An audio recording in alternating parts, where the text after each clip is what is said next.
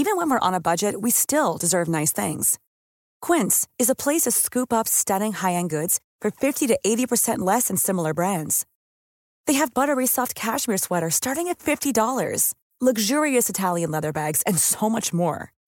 Plus, Quince only works with factories that use safe, ethical, and responsible manufacturing. Get the high-end goods you'll love without the high price tag with Quince. Go to quince.com slash style for free shipping and 365-day returns. Hello? Hello?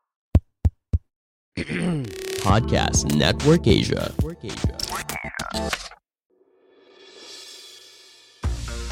Halo, sekarang podcast Dosis Katalis sudah menjadi bagian dari podcast Network Asia. Untuk lebih lengkapnya, kamu bisa lihat di sosial media PNA. Dan gak ketinggalan juga didukung oleh Podmetrics. Jika kamu mau monetisasi podcast kamu, bisa langsung aja cek ke podmetrics.com.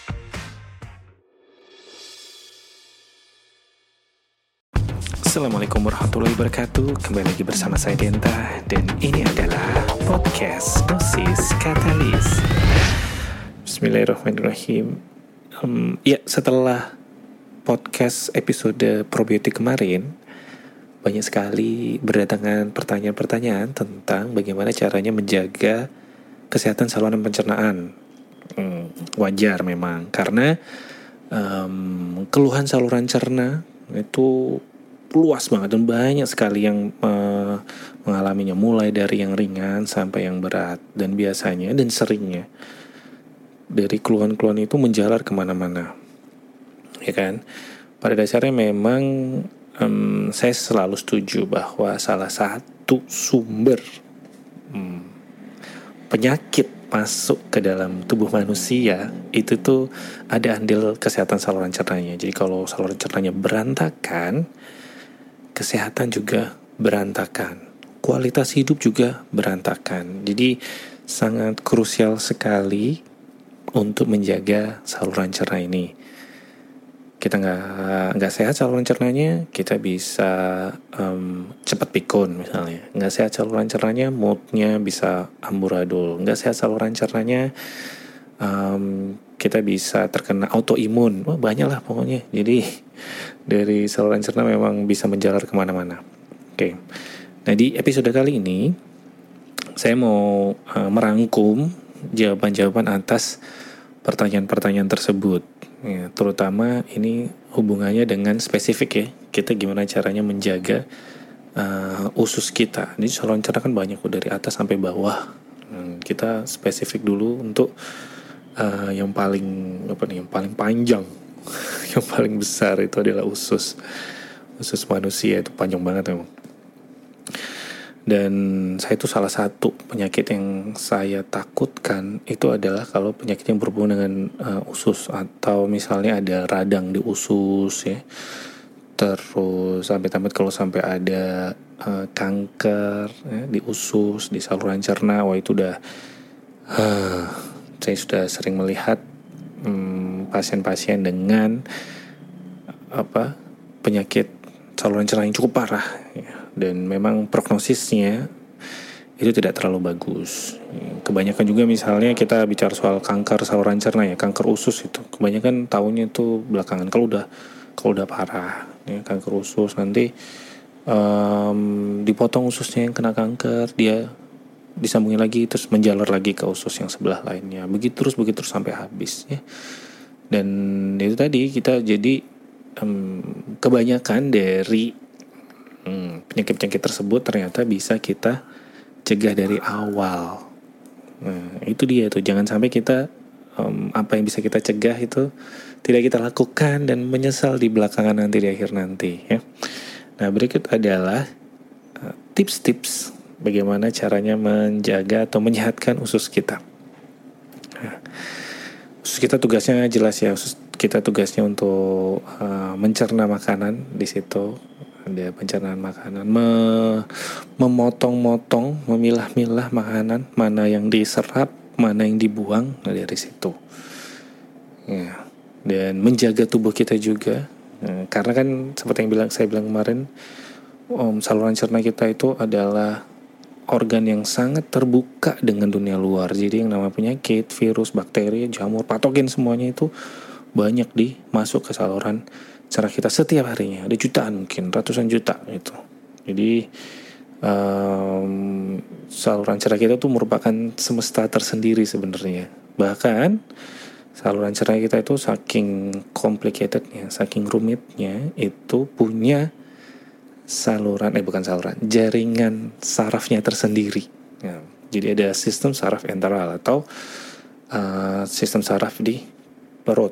Nah, jadi uh, banyak sekali ilmuwan percaya bahwa dan saya juga percaya bahwa namanya perut itu adalah otak kedua. Nah, kemarin kita sudah bicara soal brain gut access ya. Jadi ada otak pertama kita which is ya otak. Lalu ada otak kedua kita di saluran cerah kita. Dan keduanya berhubungan. Kalau misalnya otak asli kita, otak pertama kita tuh masalah, otak di saluran cerah juga bermasalah.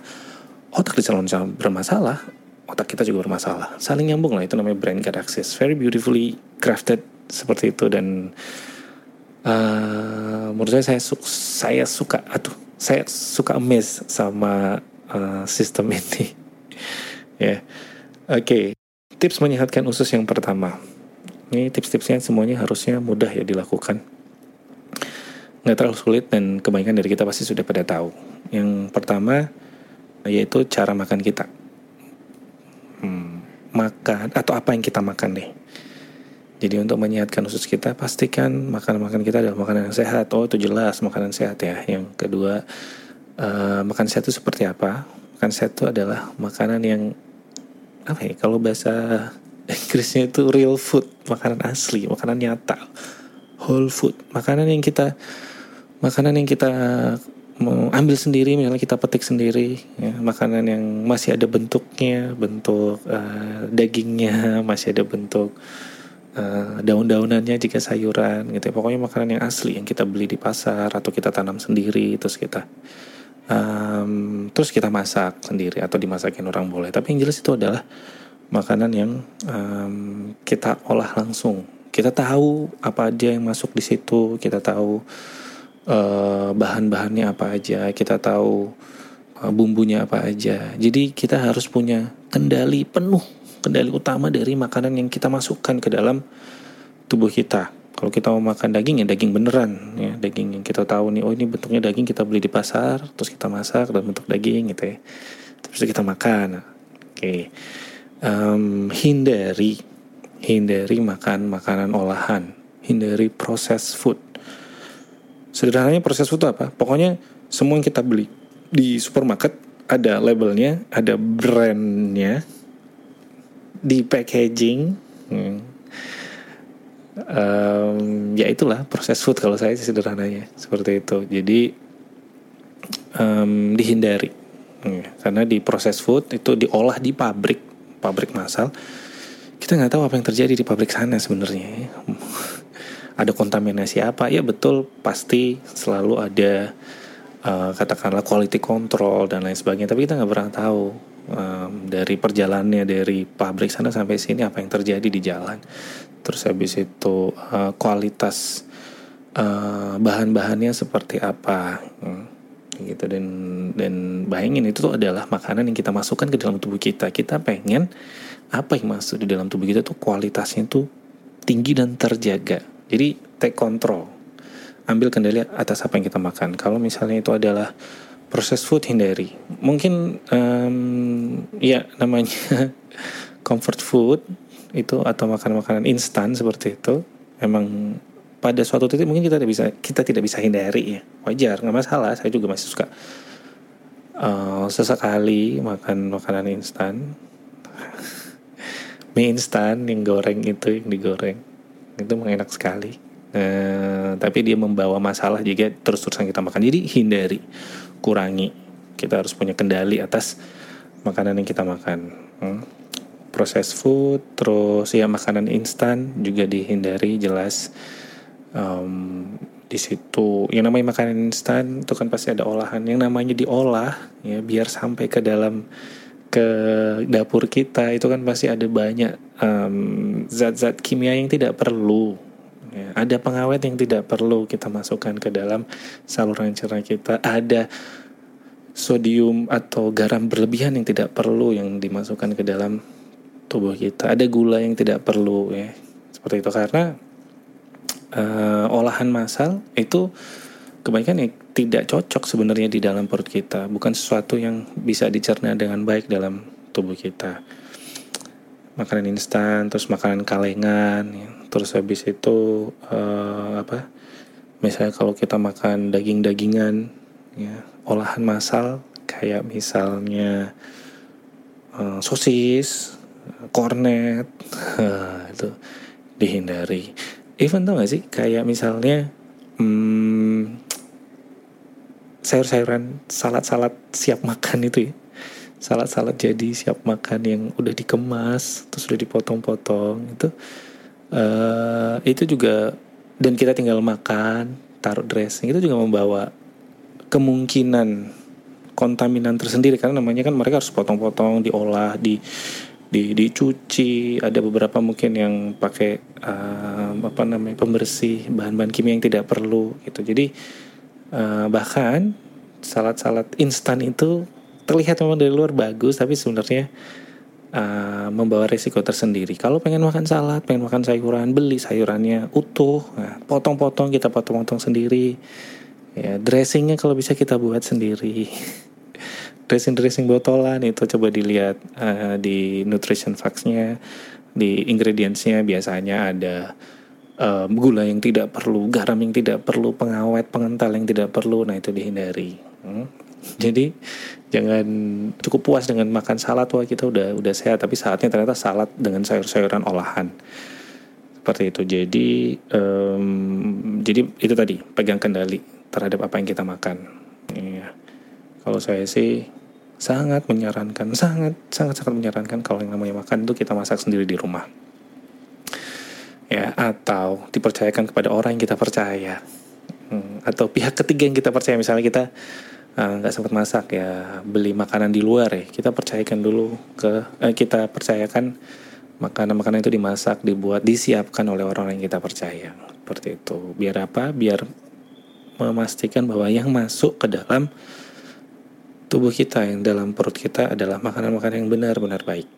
Ya, karena usus yang sehat, untuk usus yang kuat, untuk percaya yang kuat butuh makanan-makanan yang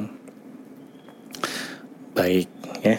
Terus habis itu yang kedua, oke. Yang kedua adalah manajemen stres. Apa hubungannya? Ada hubungannya. Tadi kan saya sudah bilang.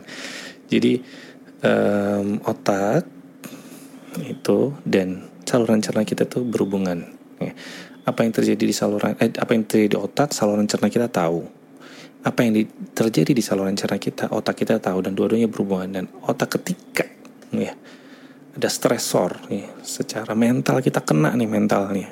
Hmm, stresornya kita stresor tidak bisa kita kendalikan dengan baik ya itu akan kena juga di kesehatan ususnya. Terus habis itu bahkan nih kalau misalnya kita uh, stres-stres tidak terkendali, depresi dan lain sebagainya itu itu mempengaruhi kesehatan mikrobiota usus kita.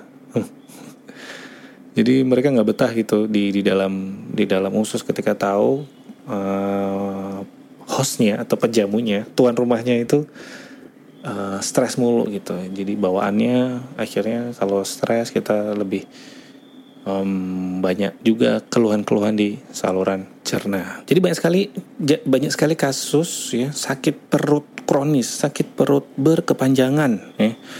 Udah dicari, udah dicari penyebabnya, udah di endoskopi, udah dilihat lambungnya, terus habis itu udah di udah di uh, cuplik ya. Beberapa bagian dari lambungnya dari saluran cernanya terus di dilihat di mikroskop eh, semuanya nggak ada masalah ya. Sehat-sehat aja. Hmm, saluran cernanya lambungnya ususnya. Tapi sakit perut terus-terusan kronis gitu. Ya, ternyata hmm, ujung-ujungnya penyebabnya adalah begitu dicari tahu dicari tahu ujungnya adalah penyebabnya stres ya. Dia bukan gastritis dia bukan GERD misalnya bukan. Tapi ujung-ujungnya ternyata stres. Hmm, stres yang bukan meningkatkan asam lambung ya. Ya, jadi stres itu juga bisa meningkatkan asam lambung. Tapi ada beberapa kasus yang chronic abdominal pain itu uh, terjadi walaupun di dalam secara organik ususnya itu tidak ada apa-apa. Benar-benar penyebabnya ada di otaknya. Jadi mengendalikan stres kita, manajemen stres kita itu penting. Jadi pasien pasien-pasien yang punya masalah kejiwaan, masalah mental, hmm, mulai dari depresi ringan, depresi berat, nah, even skizofrenia misalnya, itu kebanyakan punya masalah juga di saluran cernanya. Seperti itu. Jadi uh, stres dikendalikan. Terus yang ketiga ya, yang ketiga itu adalah kembali ke topik favorit saya, rutin puasa. Ya, gitu. Jadi jangan terus-terusan makan, terus-terusan makan gitu. Um, saya selalu bilang bahwa yang namanya makan itu membawa konsekuensi tersendiri terhadap tubuh kita. Ya, jadi jangan dikira bahwa yang namanya makan itu semuanya uh, membawa benefit kepada tubuh itu. Karena yang namanya makan ya even kita makannya sehat full sehat semua. Nggak ada makan olahan nggak ada nggak ada uh, makanan yang aneh-aneh itu itu tetap memberi beban tersendiri pada pencernaan kita. Kenapa beban tersendiri? Yang namanya yang namanya mencerna itu butuh energi yang namanya mencerna itu butuh usaha jadi uh, mengeluarkan kalori segala macam ya. jadi bayangkan bayangkan uh, sistem pencernaan kita itu adalah sebuah mesin mesin besar kayak di pabrik gitu ya. Dan coba kalau kita terus-terusan makan, terus-terusan makan, nggak ada henti-hentinya. Hmm. Makan terus. Nah berarti kan pencernaan kita tuh dipaksa untuk bekerja terus ya. Saluran cerna itu kan kalau mencerna makanan itu kan uh, ususnya tuh gerak nih. Dia bener-bener kayak kayak mesin, jadi ususnya gerak. Itu kayak ada um, line pabrik gitu loh. Jadi makanan dari satu tempat ke tempat berikutnya itu bergerak gitu karena khususnya gerak-gerak gerak-gerak gitu. Khusus itu juga isinya otot ya jadi dia bisa gerak-gerak yang kita sebut dengan gerakan peristaltik itu nah itu membutuhkan energi.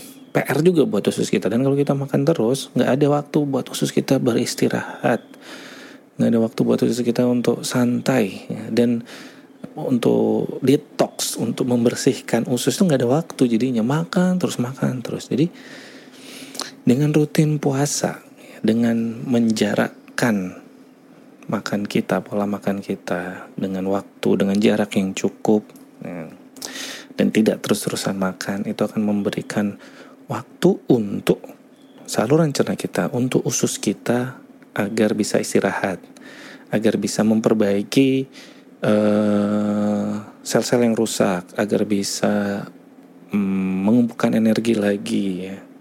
Pokoknya um, pokoknya biar biar apa namanya biar nggak gampang rusak. Ini sama kayak mesin lah. Kalau kita mesin terus terusan dipakai 24 jam terus terusan ya akan cenderung lebih gampang rusak seperti itu. Jadi rutin puasa. Again puasa kamu puasa um, puasanya terserah. Mau puasanya um, intermittent fasting um, dengan yang saya suka bilang 18 apa?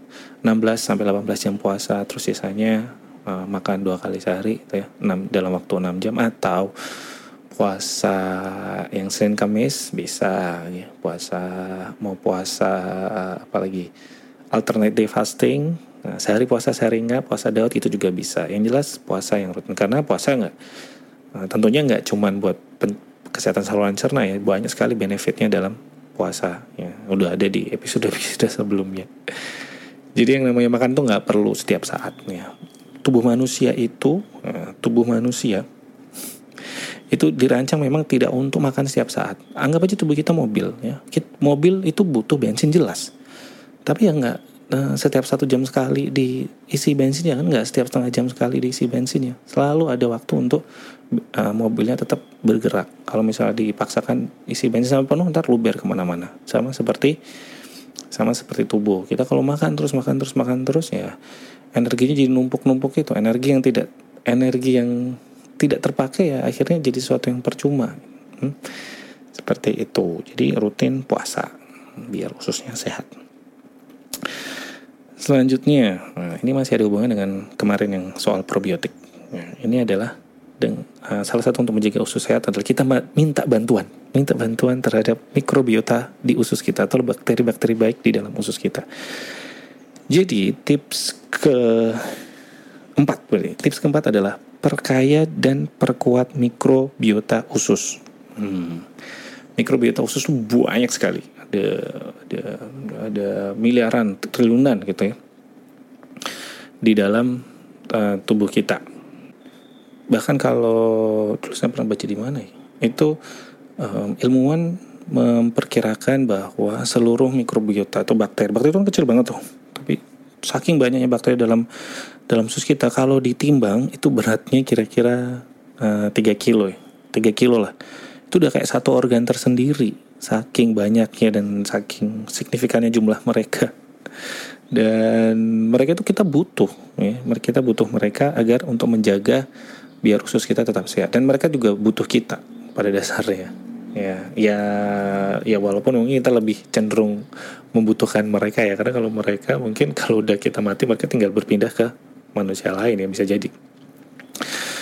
Cuman pada intinya kita ya simbiosis mutualisme lah ya. Kita memberikan uh, rumah buat mereka, mereka akan menjaga rumah kita. Ya, rumah mereka maksudnya, which is adalah saluran cerna kita. Jadi kita dengan memperkaya dan memperkuat mikrobiota usus itu akan mencegah penyakit-penyakit pada usus kita terutama. Nah, mikrobiota kan jumlahnya ya, ya saya selalu bilang bahwa transfer mikrobiota atau mem, mem, memperkaya mikrobiota itu mulai dari uh, kita masih dalam kandungan. Hmm, itu sudah mulai itu dimasukkan mikrobiota kita dari ibunya uh, dari ibu-ibu kita dari dari mama kita.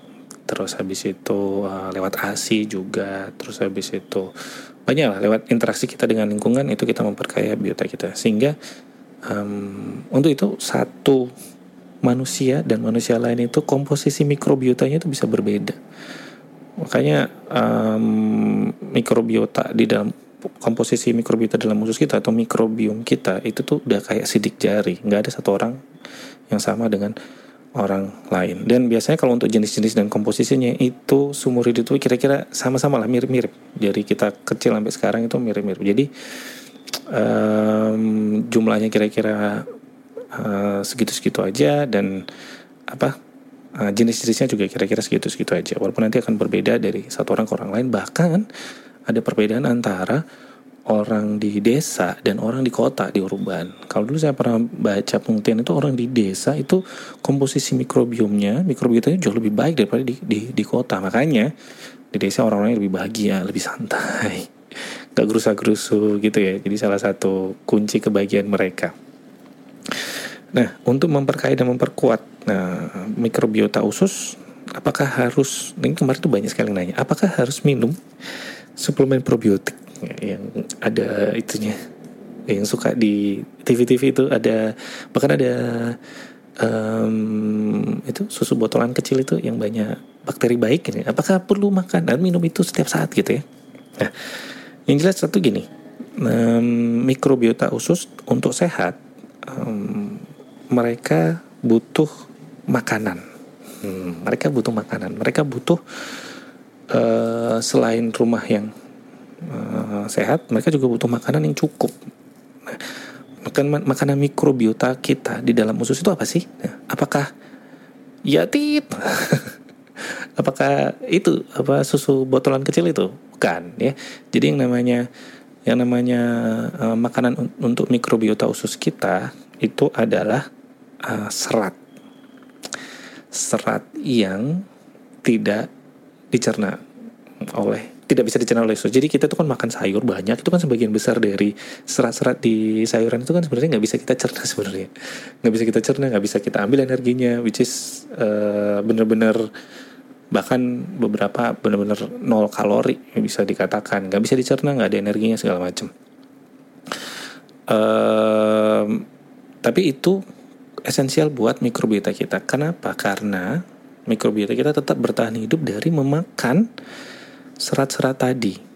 Hmm. nah ketika mereka makan serat mereka punya metabolit hasil hasil pencernaan uh, serat tadi. Nah itu yang dijadikan um, energi buat usus kita. Kemarin saya sudah cerita soal short chain fatty acid ya. Jadi itu tadi short chain fatty acid itu bukan dari uh, sayuran, langsung dari sayuran, tapi dari sayuran serat tadi dicerna oleh mikrobiota usus, mereka dapat energi nih, ya kan? Mereka dapat, mereka bisa bertahan hidup. Nah, sisanya uh, hasil pencernaan dari uh, serat tadi itu dipakai oleh tubuh kita uh, short chain fatty acid buat buat banyak macam-macam mulai dari mulai dari kesehatan saluran cerna sampai pembentukan otot ya itu semuanya bisa dari short chain fatty acid. Seperti itu. Jadi kita untuk menyehatkan itu adalah dengan makan makanan kaya serat. Saya selalu bilang ini namanya kita kalau mau konsumsi makan separuh minimal separuh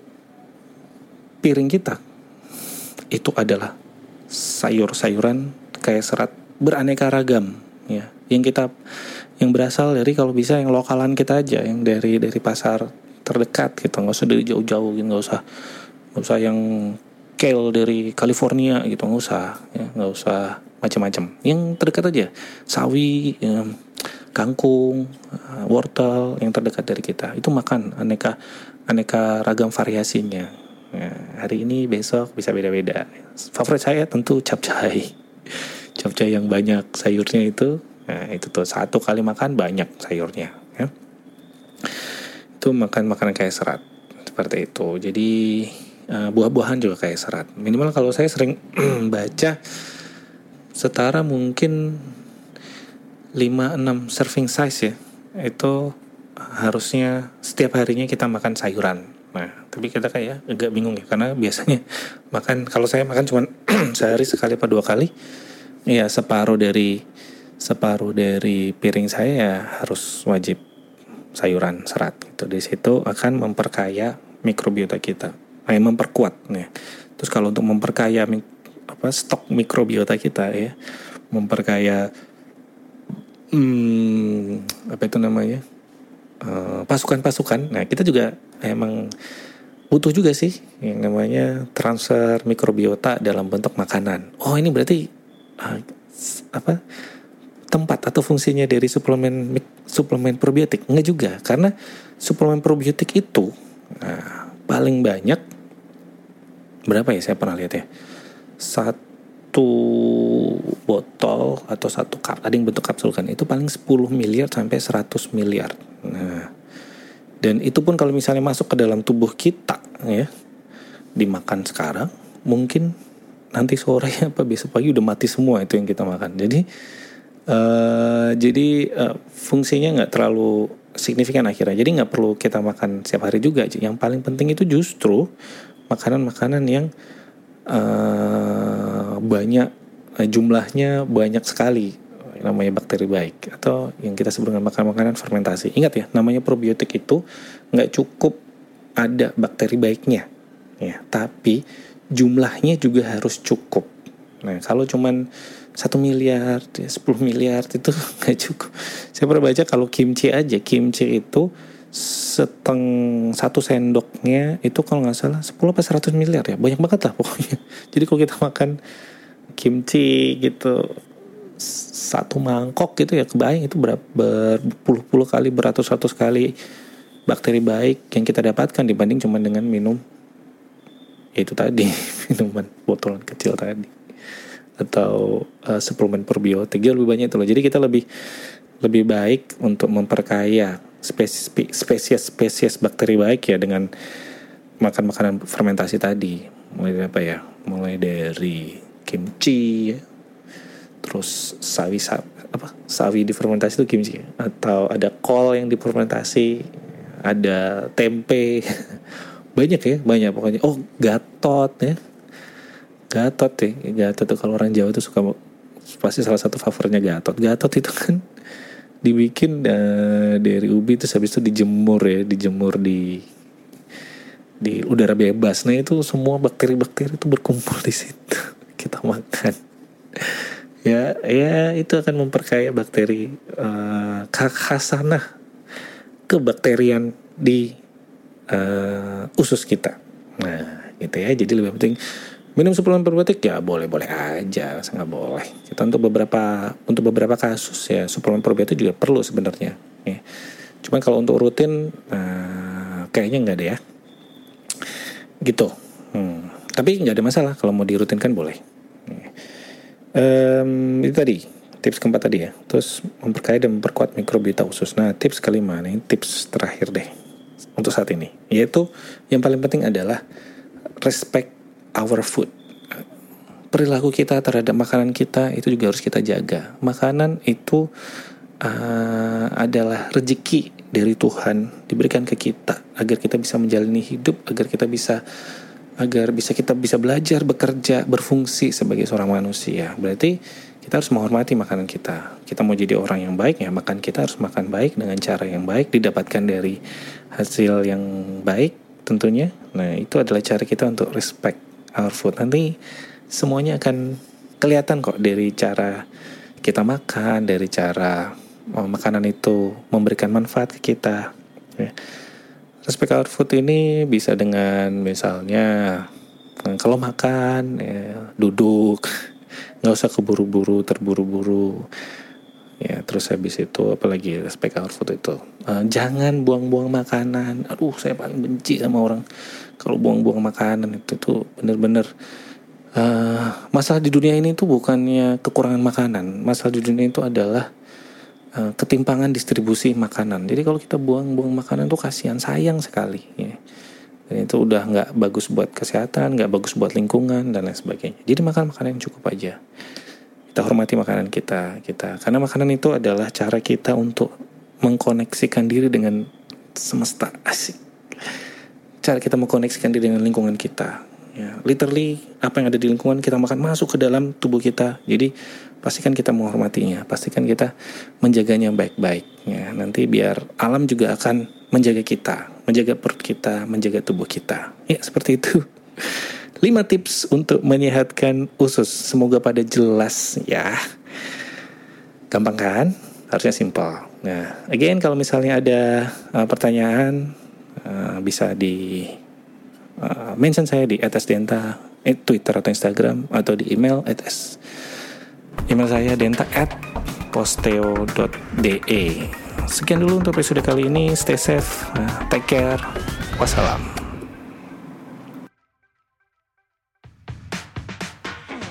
Pandangan dan opini yang disampaikan oleh kreator podcast, host, dan tamu tidak mencerminkan kebijakan resmi dan bagian dari podcast Network Asia. Setiap konten yang disampaikan mereka di dalam podcast adalah opini mereka sendiri dan tidak bermaksud untuk merugikan agama, grup etnik, perkumpulan, organisasi, perusahaan, perorangan, atau siapapun dan apapun.